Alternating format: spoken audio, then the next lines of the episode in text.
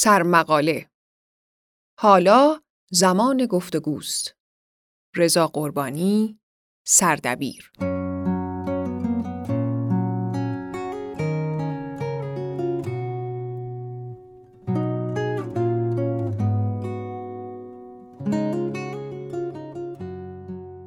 سنت نقد در ایران اینگونه رقم خورده که هر چقدر بیشتر اعتراض کنی منتقدتر هستی و هر چقدر بیشتر به این و آن حمله کنی احتمالا سینه سوخته تر هستی. گروهی هم در مقابل این سنت هستند و بنایشان بر این است که از زمین و زمان تعریف کنند و مدام بگویند گل می روید به باغ و غیره و در پشت آن کار دیگر کنند. به عبارتی دو گروه در سنت نقد ایران هستند که کار را برای همه سخت و دشوار کرده اند. گروهی که با دلیل و بدون دلیل و با سند و بدون سند به همه حمله می کند، هر کسی را که شبیه خودش نباشد کافر می داند و به آسانی حکم به محکومیت و ارتداد می دهد و دلش هم نمی لرزد. گروه دیگر اما با این استراتژی به میدان می آیند که ما کاری به کار شما نداریم شما هم کاری به کار ما نداشته باشید. بنابر تجربه می‌گویم که گروه دوم که ظاهر مثبتی دارند و مدام از امید می‌گویند و آرزوهای بزرگ دارند و دغدغه های ملی سر بزنگاه ها به سرعت چهره عوض می کنند و از گروه اول هم بدتر می شوند. به عبارتی نه آن گروهی که خود را دغدغه مند نشان می دهند و سینه سوخته و نه آن گروهی که لبخند از روی لبانشان پاک نمی شود راه توسعه را هموار نمی کنند. این اشتباهات تاریخی باعث شده سنت نقد در ایران به درستی پا نگیرد. از یک طرف دعواها و مجادله های بی سرانجام و بی پایان داریم و از آن سو کنار هم نشستنهای دروغین و عکس یادگاری گرفتنها و ژست های بیمعنا. برای اینکه بتوانیم چیزی خلق کنیم و به وضعیت موجود چیز بهتری اضافه کنیم یا از بدیهایش چیزی کم کنیم چاره ای نداریم جز اینکه سنت نقد را به شیوه درست خود پیش ببریم. نقد یعنی اینکه در شرایط مناسب تز و آنتیتز در کنار هم بنشینند و از بین آنها سنتز رخ دهد و ایده جدید بیرون آید. این چرخه است که به صورت مستمر و پیوسته باید تکرار شود و نکته کلیدی این است که هیچ تز و آنتیتزی کامل و برتر از دیگری نیست. به دلیل تغییر شرایط مدام باید تزهایمان را تغییر دهیم و راه حلی که در یک زمان و یک مکان مشخص جواب داده لزوما در زمان و مکان دیگر پاسخگو نیست. هرچند آنچه گفتم در کلام ساده است و کمتر کسی است که با این ایده و روش مخالفت کند. اما تجربه زیسته ما نشان داده که همین راه حل ساده در عمل نشدنی می شود. عمری بر یک تز پافشاری می کنیم و آنتیتز را به رسمیت نمی شناسیم و معتقدیم تنها راه رهایی همان است که ما می‌گوییم به هیچ وجه حاضر به گفتگو نیستیم و در کمال ناباوری همه آنهایی را هم که تلاش می کنند گفتگو کنند تقبیح می کنیم. مستاقها در این زمینه بسیار است و اگر بخواهیم مستاقی به این بحث ورود کنیم قطعا خودمان هم در این ورطه هولناک میافتیم. فقط برای اینکه بحثمان آسمانی نشود و پایمان روی زمین باشد اجازه دهید چند مورد را مثال بزنم.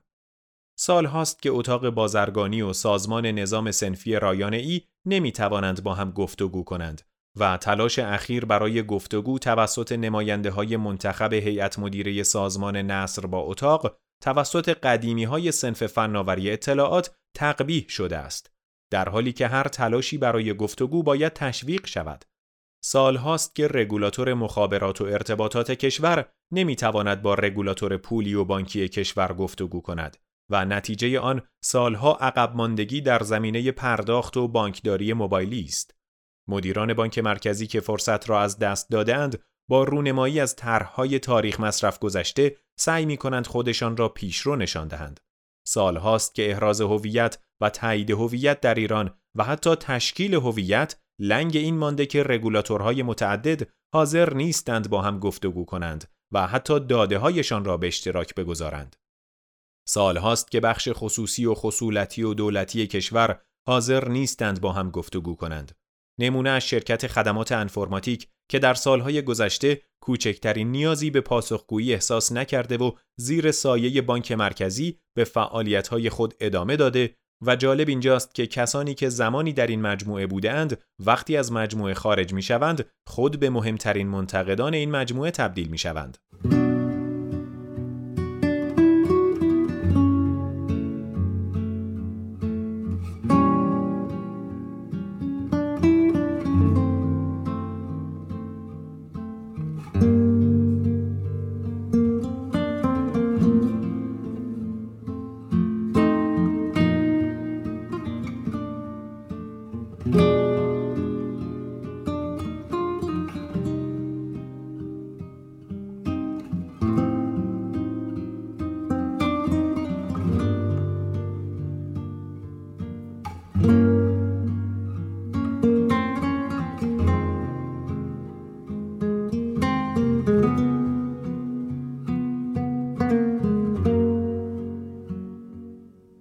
خلاصه اینکه تا زمانی که درهای گفتگو بسته باشد راه ما به ترکستان می رود.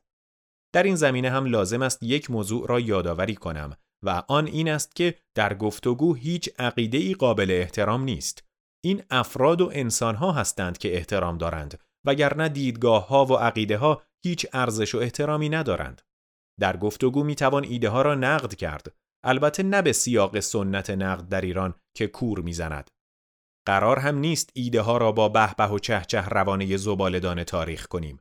باید گفتگو کنیم و برای گفتگو لازم است آماده باشیم و بتوانیم از ایده ها دفاع کنیم و بدانیم که فقط این محیط های آزمون هستند که ایده ها را به محک آزمون می‌گذارند.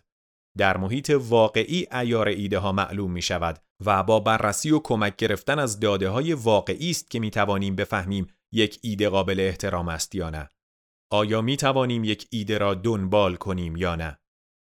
در این زمینه من و دوستانم در وبسایت راه پرداخت، در ماهنامه اصر تراکنش و حتی در فعالیت‌های دیگر مانند انتشارات راه پرداخت، در فعالیت‌های سنفی، در کسب و کارهای تازه تأسیس فقط و فقط یک هدف را دنبال می کنیم و آن فراهم کردن شرایط گفتگوست. قطعا ما هم در این میان انگیزه ها و منافعی داریم و از منظر ما رسانه مستقل رسانه مرده است. کسانی که بر تبل استقلال میکوبند از منظر ما گمراه کننده هستند.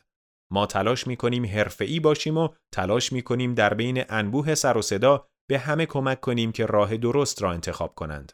و نکته اینجاست که ما نمی‌دانیم راه درست چیست. ما تلاش می‌کنیم به صورت پیوسته زمینه گفتگو را فراهم کنیم تا بتوانیم درست ترین راه را انتخاب کنیم. امیدواریم در سال 1400 بیشتر از گذشته گفتگو کنیم. در سالهای گذشته به اندازه کافی با هم بحث کرده ایم. حالا زمان گفتگوست.